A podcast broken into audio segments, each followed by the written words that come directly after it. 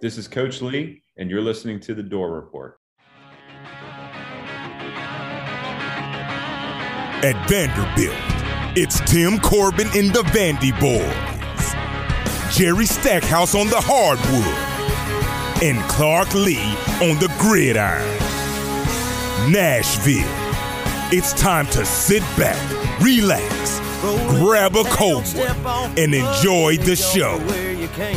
The Music City is our state, and West End is where we rock. You're listening to The Dore Report, the premier Vanderbilt podcast for fans who bleed black and gold.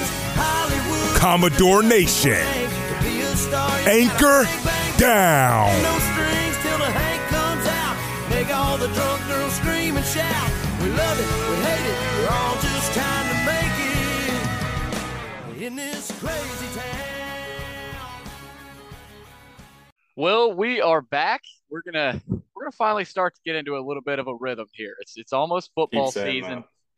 we do. I we I I keep saying it, but uh, well, we still got time. We we got almost four weeks, uh, more more like three weeks now at this point. Twenty four days away uh, from Hawaii. It's kind of crazy saying that, but um, we're gonna get into a lot of football today. But we've also got a little bit of basketball to talk about. Will this is last week's news that we should have gotten to in, in a pod last week, but we didn't. Uh, but Vanderbilt and Memphis will uh, will play in basketball this year.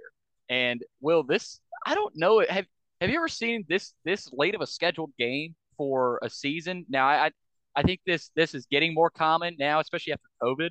But to see this, I mean, this close to the season in a game like this, that's uh that's pretty cool. Vandy Memphis.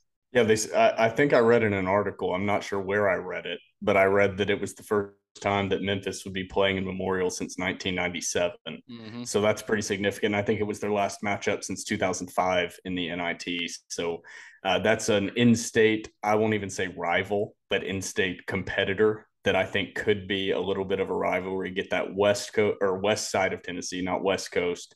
Then you uh, with Memphis get the middle there with Vanderbilt, and then you have on the east out there with Tennessee. Get a little highway type of rivalry thing going, but we'll see. We'll see. I mean, Well- it, it's out of conference college basketball. I'm excited about football, Billy. I, Yeah. I'm I'm too dialed into football right now. I've got a really good question for you when we get to that topic right out of the gates after the after um, our our little breaking news segment. So I think you'll like that. But fall camp has begun for Vanderbilt football. Again, we're 24 days away from Hawaii. Um, again, fall camp is always tough to to try to squeeze things out of that. Uh, but we'll try to get to maybe a couple reports here and there from fall camp. We'll get to some quotes from Coach Lea and Joey Lynch uh, towards the end of the podcast. Um, and they, well, they've got a scrimmage at Ensworth on Saturday. I don't know if you heard about that. There's construction going on, of course, at Vanderbilt Stadium. So they're uh, they're heading over to Ensworth for Saturday on Saturday for a scrimmage. So uh, we will get to all of that uh, breaking news, if you will, uh, here in a second. But don't forget to follow us on Twitter at door underscore report and Instagram door dot report. Like us on Facebook. Subscribe to our YouTube channel. Our podcast is available on Anchor, iTunes, Spotify, and Google Podcasts. And while you're at it, give our podcast five stars and a review on iTunes. All right, let's get to the breaking news. No matter what style you're going for, you can trust your flooring job to Alaco Fine Wood Floors. Take a walk through the woods in your home every day. Get your flooring job started today by calling 615 356 0303. Alaco Fine Wood Floors. Craftsmanship you can stand on. All right, Will, I, I couldn't love this anymore. Vanderbilt and Memphis uh, starting starting the season, season opener, home opener for Vanderbilt. Uh, the Tigers and the Commodores. It'll be on November seventh. It is. uh, It's on a Monday night. And, and honestly, Will, I wouldn't be surprised if this is put on ESPN or at least ESPN two, just because of the two coaches and of course the program that Memphis is. And Vanderbilt's not a slouch program either, but more so the coaches. You got Jerry Stackhouse facing off against Penny Hardaway, and you look at those two guys. I, I mean, they had to have played each other, at least seen each other at some point in the NBA. Um, so I think that's the, the coolest part about it. But also, Will, you mentioned it right off the top. First time Memphis has played at, at Memorial Gym in 25 years. So you would think this would be more common, but it's not. Um, and, and so, Will Stack versus, versus Penny Hardaway. That's why I know you want to talk football, but seeing this headline got me pretty excited about uh, about that matchup November 7th. Yeah, basketball season. I, I'm hoping we can get back to the point that, and I keep making reference to this. I remember about seven games into every single football season that you would sit there and Vanderbilt and Kentucky fans, and this is not this is a slight at both of those football programs traditionally, but about seven games in, both fan bases would say, just wait for basketball season. And Kentucky continued their relevance and, and dominance in college basketball. And they also unfairly are very good at football now. That's not fair. You're you're not allowed to be good at football. But I'm hoping we can get back to that point. And matchups like this and actually going into them and not being double digit underdogs, which may be a possibility that Vanderbilt won't be a double digit underdog at home against Memphis uh, Penny Hardaway's Memphis team there. So that says something in and of itself that just looking far out, saying that you're excited for this matchup. Because I think two years ago, you certainly wouldn't have been looking at Memphis coming into Memorial Gym and saying that's going to be an exciting matchup. I can't wait to either be there or see that on ESPN. So I think that in and of itself says a lot about what Stackhouse has done and at least the excitement going into this upcoming season. Yeah, Vanderbilt's going to be excited. They should be excited about this game. But for Memphis, they should be excited about this game because of what happened last time. They tried to play a game in Nashville against Tennessee where their whole team pretty much got COVID. They're out, out with COVID. So you got to believe Memphis is going to be excited to get back to Nashville and actually play a game there, this time at Memorial Gym. But, Will, let me ask you this. I've been wondering this forever, for the longest time, ever since, you know, 10, 11, 12 years old. Why doesn't Vanderbilt, Memphis, Tennessee, and whoever else. You know, it doesn't even have to be four teams, but uh, you could do a three team jamboree, but obviously, preferably four teams. MTSU would probably be uh, uh, the best choice there. A four team jamboree tournament, whether it's at Bridgestone or wherever. I know there's all kinds of logisticals that are always involved in situations like this, but what if you're Vanderbilt, are, are you in favor of something like that? And now, now there's always the the the disposition of uh, we don't want to we don't want to suffer an early season loss against uh, you know an in-state team. I, I get that, but there's also a lot of reward to it. What if you knock down a Memphis early in the year? What if you what if you knock down a, a Tennessee kind of early in the season? I've always wondered that, and uh, it takes a lot for that to happen. But I think if you're Vanderbilt, that would be a great idea, especially with where they are in their basketball program right now. I've always been a big fan of having more jamboree style local type tournaments yes. like they have in high school. All the time you yeah. see jamboree and in season small tournaments with local mid state schools. And in college, you really don't see anything like that. You see the conference matchups, which are always awesome. And I don't see why people don't extend that logic to saying, hey, instead of playing Mississippi Valley State Delta, let's just include all of these division one basketball programs especially in a state like tennessee. I mean you can extend it out as far as you want to go and then you take away the risk from these large programs of saying okay you were going to schedule in a team that was one of these lower tier division one teams anyway. Well it within the state you have austin peay tennessee tech you, the university of tennessee chattanooga you have knoxville vanderbilt and memphis and that's just ut martin and that belmont lipscomb you can just mm-hmm. keep go at TSU, just yeah. keep going down the list, and you can have a hell of an event that draws a lot more attention, a lot more excitement. I think players would enjoy it. I know fans would enjoy it because a lot of those fans of Tennessee and Vanderbilt went to other schools and are alumni of other universities in, in Tennessee. And I think that would bring a lot of energy to basketball in a growing sport in the South that has a lot of these schools at around the same level. You have three upper tier schools, I would say, and then you have some more middle tier like Belmont and MTSU. Mm-hmm. I would put, I would say about right there, and then you have five around that schools that you would classify kind of in the bottom half and not to diminish anything that Austin Peay has done. They made it to the NCAA tournament a few years back, but I mean the bottom half of NCAA Division One right. program. So I think it would kind of play out how you'd want it to. Now that doesn't get into any of the logistics of scheduling ten teams to play in one or eight teams to play in one jamboree tournament yeah. during a semester of college. When these guys, people forget, have class and have stuff they have to do. I know that's kind of forgotten and joked about, but that is a real thing that they have schoolwork and things to do. So you can't just say like in the professionals that we're just going to go Wednesday or Tuesday through Sunday in Nashville. It doesn't work that simply. So especially at the schools like Tennessee Tech and Austin Peay. Right. But yeah, Billy, I'm I'm in total agreement. I say you should get that going. I'll, I'll, get. I'll start it up. I'll start it up. I'll start emailing the schools. Um, but uh, the basketball in Tennessee is phenomenal right now. I mean, I, I, I even forgot about Belmont and Lipscomb. Those two teams are are always very good at the level that they play at.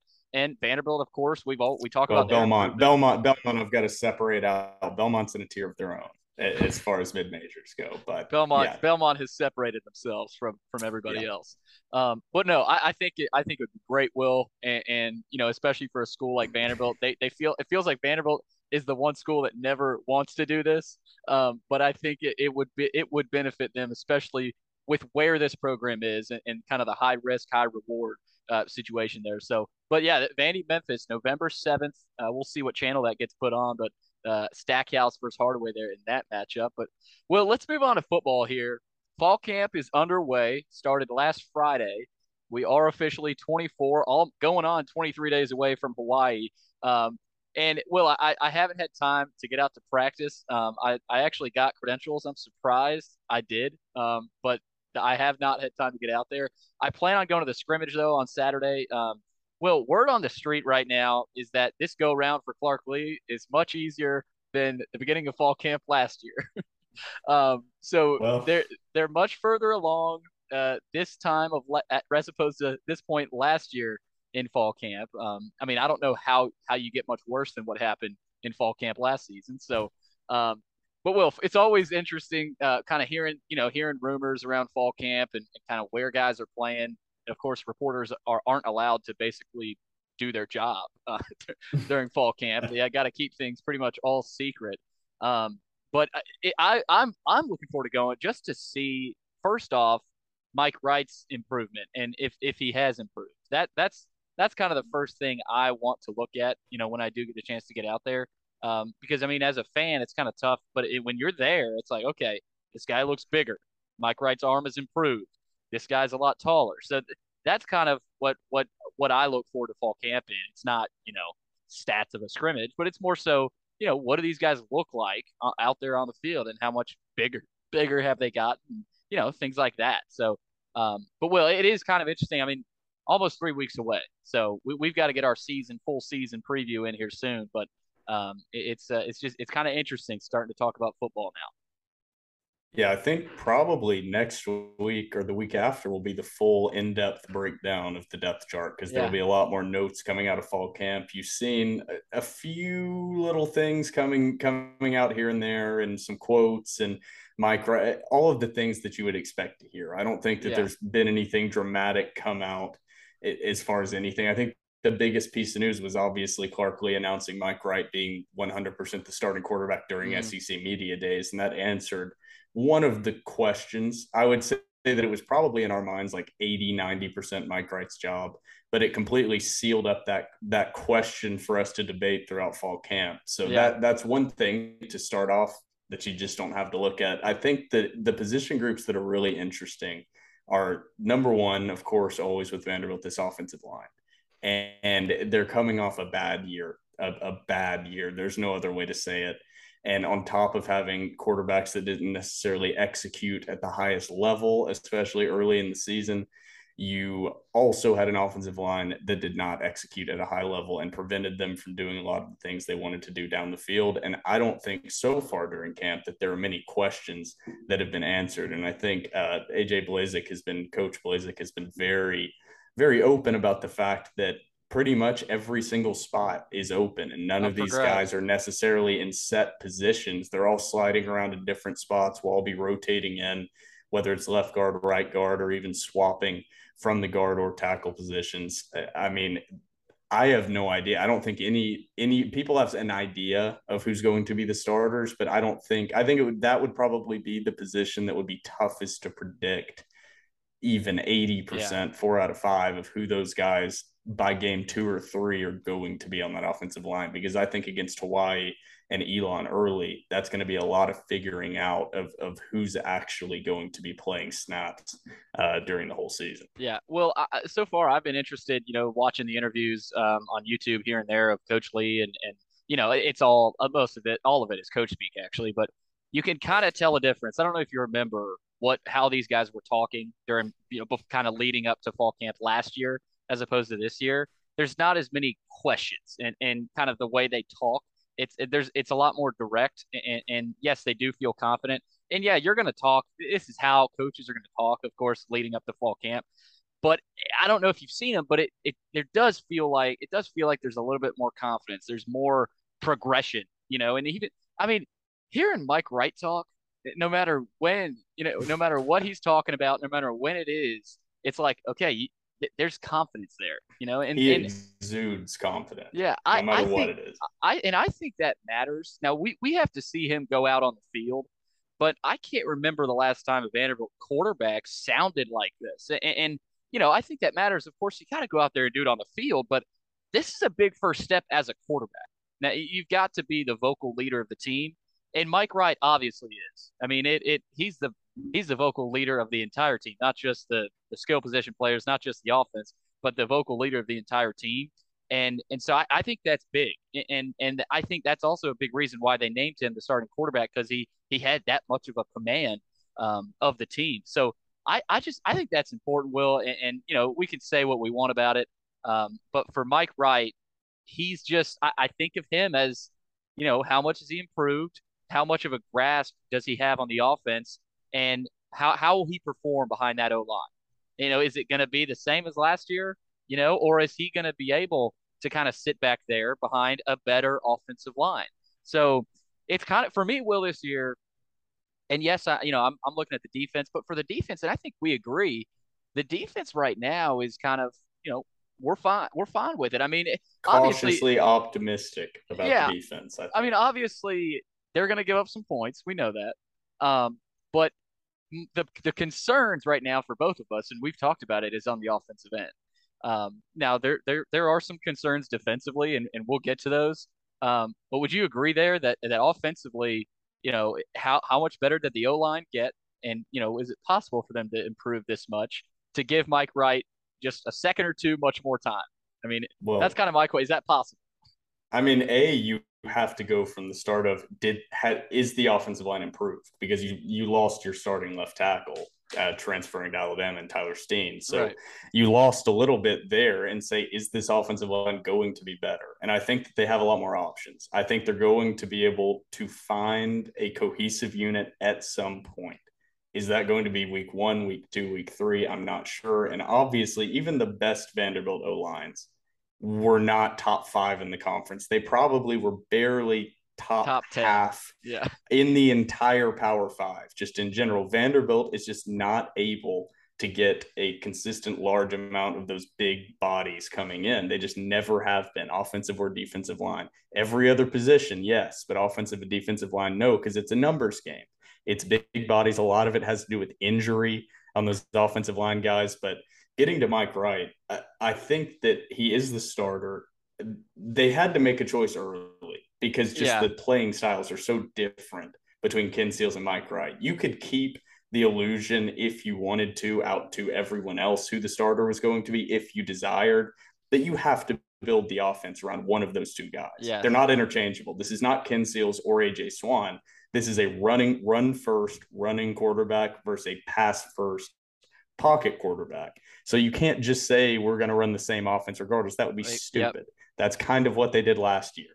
But you you talked about the quotes of being more confident and and things feeling better, and I would hope so. And and I'm going to be optimistic, and I'm not going to go in with the mindset of looking at last season. I can wash that away, but I would hope so. I mean, they keep saying these things of you know year year two things are a lot more under control. We're we're light years ahead, and I'm like, well, I I sure as hell hope so because you got your ass kicked by ETSU week one and then scraped by Colorado State.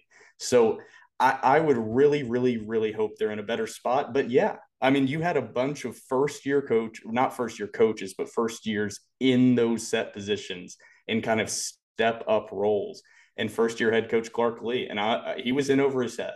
I think game one against Temple of Derek Mason's tenure, he was clearly in over his head. And, and that was obvious from the the game plan to timeout usage to control the sideline to speaking to the officials. He was everything was out of control. And that's how it was against ETSU. Everything was too focused on the other stuff. And it's the old saying of you can have old head coaches that give advice to Clark Lea. And I'm sure he had a ton of mentors reach out and he had been studying underneath great head coaches at great programs for a very long time. And you can be told about the level of preparation and how confident you need to be going into week one. And you can be told over and over and over much like if you're told as a child, if I touch this stove while it is hot, I'm going to burn my hand. Somebody can tell you that a thousand times, just like coaches can tell Clark Lea that. But once you actually experience that disastrous start to your head coaching career, mm. once you actually burn your hand on that stove, you better believe that that's not going to happen again. And I and that is the biggest test here. Is even if this team doesn't come out and dominate Hawaii, even if they lose and Hawaii ends up being better and mistakes cost them. Once again, this year is not going to be evaluated on wins and losses for me. Mm. Do I expect an improvement maybe to see three wins on the board? That's not an insane proposition hope that went the the win loss over under is two and a half. I you're, like dude, you're insane. You're insane for thinking that. Three yeah, wins? that's crazy expectations. I know that saying that three wins, but I'm not going to judge it on that. But this game plan better be crisp. And on the offensive side, I, you got to run through a little spiel there. I want to, before we shift over to defense, the things that I want to see, because this won't be a roster breakdown, but the lack of utilization of tight ends last season, that mm-hmm. has to change. Ben Bresnahan, Gavin Schoenwald, Joel DeCourcy, Justin Ball, uh, but specifically Bresnahan and Schoenwald. So this is the part of the offensive line that I wanted to get to. So I think this is the most underrated part of Bresnahan and Schoenwald is the assistance that they will provide blocking. to an undermanned offensive line in run blocking and pass pro and being able to chip block on the outside, have a lot of two tight end sets, but those two tight end sets don't limit you. You and can put Bresnahan or Schoenwald outside, or they can stay inside and block and you can rotate in other experienced big body tight ends. And so people forget about that. They building that depth. This tight end group is a strength. It is strong. This is the best tight end group that they've had since those Franklin years with Scheu and that and Kentera yeah. and that group. So th- remember, this is I, that level. I've talked about it. Will that they blocked really well last year at the tight end position. Mm-hmm. And it and you could tell that they did because of how you know again how poorly the O line played.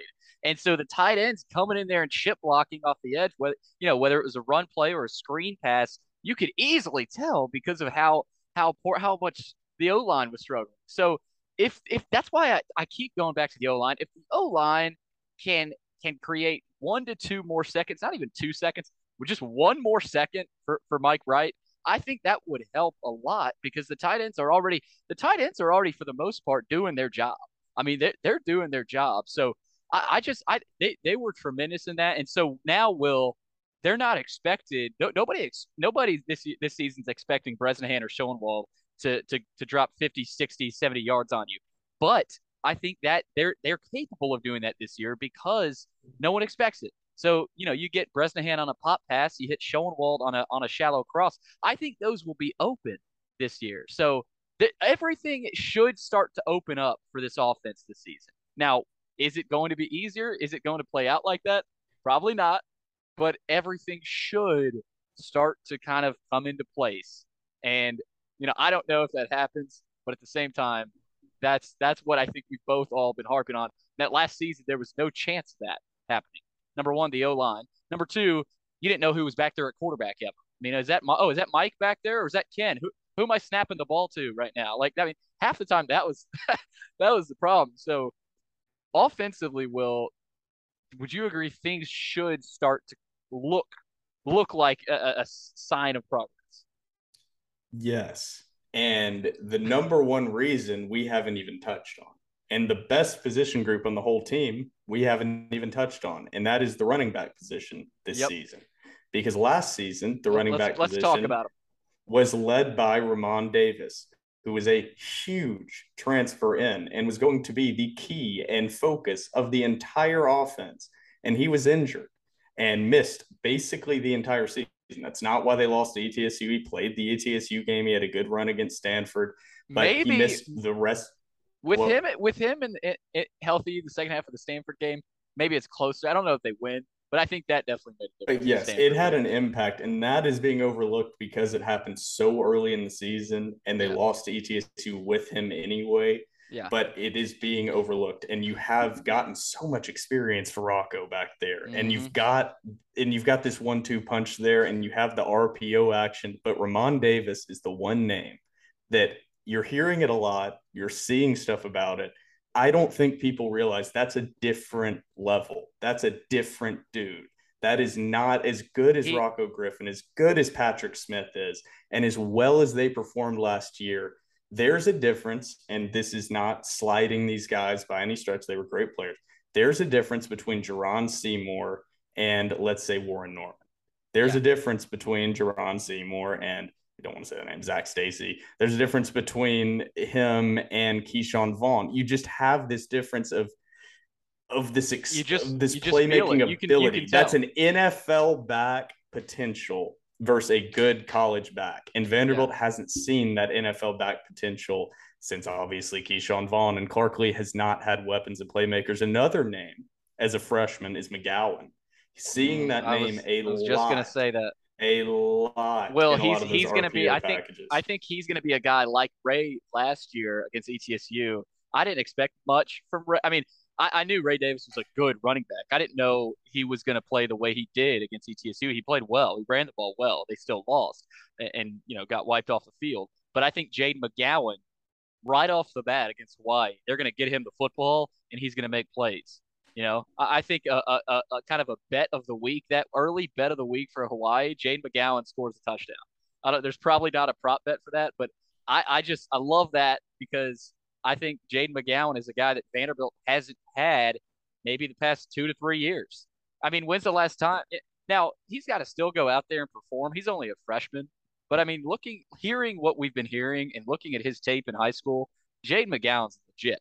Like he, he is a legit speed guy that is big too. I mean, he he is built for his size. He's not real tall. He's not going to go up and and and Odell somebody, you know, in the corner of the end zone, but he will get open and run after the catch. So, will this offense, like you know, we we we mentioned it last year at times that if things were to come together, it's not as abysmal of an offense as, as we might think. And I think we're kind of saying the same thing this year, but it does all go back to the O line. So yeah, you got Jaden McGowan. I still don't think they have enough receivers. Um, I mean, you've got Will Sheppard, um, and you've got Quincy Skinner, but Skinner, this is really his first action, um, you know, this season, and Yeah, probably gonna be- really. So, yeah, I mean, everything you've seen is that basically McGowan has kind of ousted Devin Boddie Jr. out Yeah, of that spot, which has been- that's is- been that's kind of what they wanted him to be last Yeah. year, and he basically seems to have been like, "Hey, this is a guy that's a freshman. yeah. They can basically do this exact same thing better." Mm-hmm. Yeah, well, let's let's go to defense real quick here. Um, again, not going to be a super long episode uh, this week, uh, but uh, but I do want to kind of get to the, some of the defense and well, you, you kind of look around and, and the buzz I'm hearing right now is that Kane Patterson will likely start. Um, now we don't know if he will or not, but um, coming from a school like Clemson and, and kind of that experience, bringing that experience over, you got to believe the linebacker core is to the defense as the running backs are to the offense. I mean, that defense is going to go as Anthony Orji and Kane Patterson go. But you've got depth there now. You've got depth with Ethan Barr.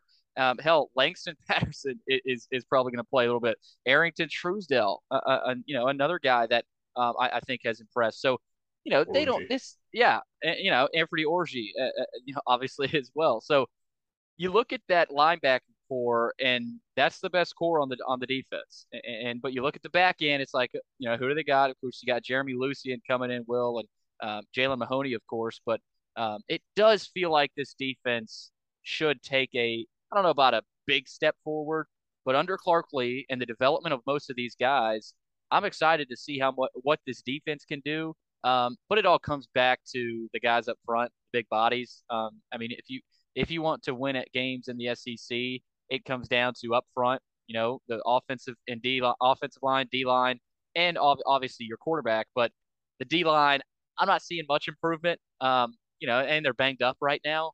Um, but I have heard good things about Malik Langham, who has finally mm-hmm. kind of started to come along as well. So, um, Will, this defense, obviously, I, I go straight to the linebackers. And I think, Will, I've said, I think I've said this before. Anthony Orji, if he plays up to his potential this year, he's going to be a, I think, a top five round draft pick in the NFL draft. I mean, maybe even a, a little bit earlier. Um, so he can kind of play his way into that. Um, but you know, I mean, I you look at the, I look at the linebackers. I say that that's what I think about the running backs for the offense. Same same exact thing. Pending health, I, I will say I expect this defense to take a big step forward. I mean, yeah. it should take a big step forward. They should with. I want to say this because if they can stay healthy, because yeah. this is a very, I won't say very talented. This is a, an upgraded defense on what the starting eleven will be and that first few guys into the rotation. You have mm-hmm. Daevion Davis, Nate Clifton, uh, McAlister, and then you listed off the linebackers. There's depth at the linebacker position. The D line has talent. Malik Langham, you said he's he's been a standout. But those four guys, outside of that, it's a lot of unanswered questions, a lot of younger guys yeah. and or guys that have never really broken into that rotation. But the linebacking group, kind of like what we said, you compared them to the running backs. I'm going to compare them to the tight ends and say that obviously the play of the offensive and defensive lines has to be up to a certain level to make to justify this and make right, this true. Right. But great, but a really, really good group of tight ends and linebackers can make up for issues that you have with within your offensive and defensive lines. And I think mm. that the linebacking group this year if they can stay healthy, because almost every single one of those guys that we named off on that linebacking group, Orji, Barr, Patterson, all have had injury issues. If they can stay healthy, this this linebacking group can pre- be pretty talented. And you mentioned Lucien, you mentioned uh, Mahoney, but outside of that, it, it's a lot of uh, not unproven guys, but guys that don't have a lot of experience back there in that mm-hmm. secondary. You're going to see John Howse, uh, you're going to B.J. Anderson, you're going to see some guys that you just haven't seen consistently be successful out on the field. So the secondary, good, just like the defensive line on that first group that you read off, you're feeling good. The moment a guy goes down with a turned ankle, and then the issue is not the first guy. The issue is that guy Who's has that to have a breather guy? every now and then. Then it's their guy that rotates in for them. That's the issue. That's what Clark Lea is trying to build and fix and work on is they just have they don't have any depth. Is that front line feels like this team? Well, it's not going to be worse than last year. That's no. me and you. Definitively, I will confidently say that I will come on and blast Clark Lea and the entire staff if they take a step back from last season. That being said, I don't even know how they they would do that taking a step back. It's not, you, not, they, I not keep hearing possible. I keep hearing about improvement and I keep thinking and I don't say this lightly, that was probably one of the worst seasons in the history of Vanderbilt football. And I don't say that lightly. I say the 0 and 9 with a forfeit of the last game of the season was probably the worst one in like the last 40 years. I would say winless. There have been other winless, but it wasn't just the 2 and 10 record. It was you beat two of the worst teams in the entire country, not just bad. You beat UConn, who was the worst. They were the worst FBS program in the country. You barely beat them on the last second field goal. And then you beat Colorado State, who was also bottom 25 in the country on a last second field goal as well. And you lost for the first time in program history to an FCS program. So, what I'm saying is all of this is great. And I keep hearing about positive improvement, positive change. That's fantastic let's also acknowledge that you're starting from probably the lowest base point of saying that we're going to improve.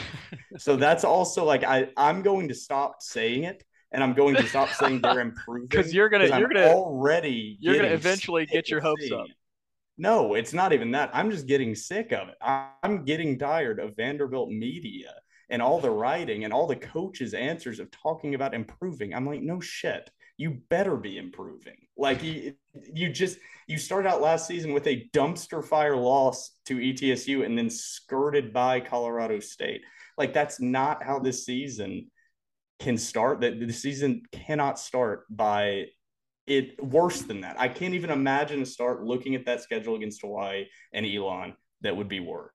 So no, I'm tired of no. the word improving. I'm tired of saying they're going to look better than last year. Like, yes, that's a given. Like if that doesn't happen, I don't think he makes it out of year two if they come out and look worse than they did last year. So let's stop using that and let's start saying that there's this basal level of expectation of this is going to look like a like an FBS football program. Let's start with that. That's my base expectation. And that's what I want to see against Hawaii week one is look like a division one FBS football team that's not in the bottom 25 teams in the entire country. That's well, it. That's where I'm starting, and that would be an improvement. There's the rant for the night for Mr. Will Byrum. Um, but Will, I we we talked about it all last season, and we ref we we we referenced at the beginning of almost every podcast last year that listen, we are doing our best to talk logically about what we have been seeing from this Vanderbilt mm-hmm. football team.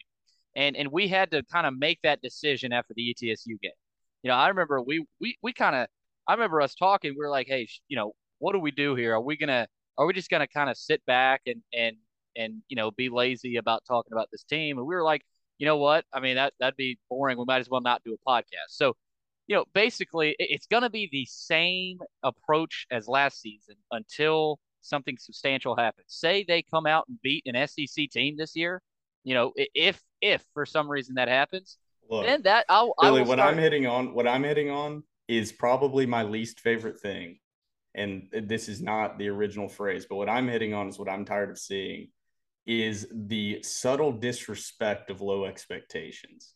And that is what I'm tired of seeing. I'm tired of seeing Vanderbilt's own writers talk about these guys as if they're not part of the SEC and they're wearing padded helmets and they're wearing extra pads. I'm like, if you don't have a podcast or somebody that can call a spade a spade and just look at it and say, this team at this position is thin and they're like last year was unacceptable and that level this season cannot happen again. So of course it has to improve. The fact that that's just not something that everybody is just going with immediately is pretty it's pretty disrespectful more than anything of anybody that anything that we have ever said. Because if i if i'm not criticizing you and i can't criticize you then then we are not equals i don't see you as a respectable thing mm-hmm. if i can't have criticisms of you so, as harsh as I sound, I think it is more respectful to sound harsh than it is to say, well, you know, this is just probably, you know, it's a tough, it's going to be a tough grind for this team with, you know, and, and like, yes, it is. I agree. I mean, it's going to, it's hard to see more than it's three wins when you play out this schedule, but we're not going to talk about it that way. And I think that's the biggest thing. That's the difference is we're going to talk about this team like it is a bunch of high level three stars and some four stars, and a coach that has come over from Notre, Notre Dame, and Barton Simmons, who used to run the 24 7 rating system as the general manager, and Coach AJ Blazek on the offensive line. And we can be critical, and they are able to take it and improve. And hopefully, we will see improvement on the field. So I'm just tired of seeing all of the things that are more disrespectful by trying not to sound harsh because you're just going from the fact of like, well, for for Vanderbilt, this is a that's yeah. like my favorite. I'm like for Vanderbilt. I'm like, yeah. so it's not good. If you're saying so, for well, Vanderbilt, it's a good O line. So it's not good because well, if they want to compete and do what Clark Lea said he wants to do, which is be a dominant force within the conference, then you can't see things through a Vanderbilt lens. And that's the number one thing to start with is if he actually wants to do that, which is not going to be tangible in the field next year, things have to stop being viewed of okay well there's 13 other teams and about to be more but then there's vanderbilt and everything's just a little bit lower of expectations. That has to change. Yeah no i completely agree. And um, you know i feel like we did that last year. You know I'm, i mean i i think after the mm-hmm. etsu loss we brought chris lee on and we've got our highest rated podcast ever um, because fans wanted to know what the hell was going on um, and then throughout the season of course we we we talked about the wins. We talked we talked about the two wins. We talked about the two losses. Er, not two losses, ten losses. Oh man. Um, yeah. but but Will, it, again, it, I Clark Lea.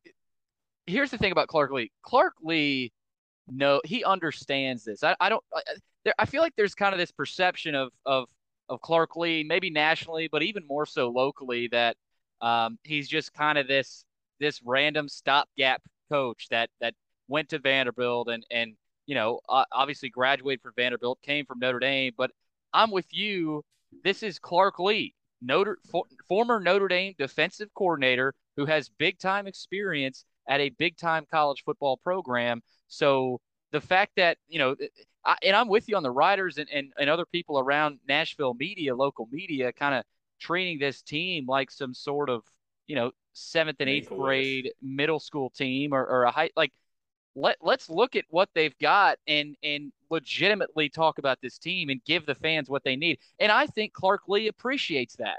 Uh, you know, I, I don't know Clark Lea personally, but Clark Lea knows what what what it takes. And I know I've said this before, he understands this, and I think he would appreciate people talking about his team like this, and and and you know maybe going to practice and and trying to find these stories in, in the right way. You're, we're not just kind of sugarcoating and and you know kind of giving giving Vanderbilt a pillow to to lay their head on. And, but we're also not just randomly coming on here and like criticize it. We also make it a point to not individually just criticize guys just for no reason. And yeah. I think that's another thing is like ju- is there's like this fine line that's very hard to find especially within college athletics because you have to keep in mind these are 18 to 23 mm-hmm. 24 year old men.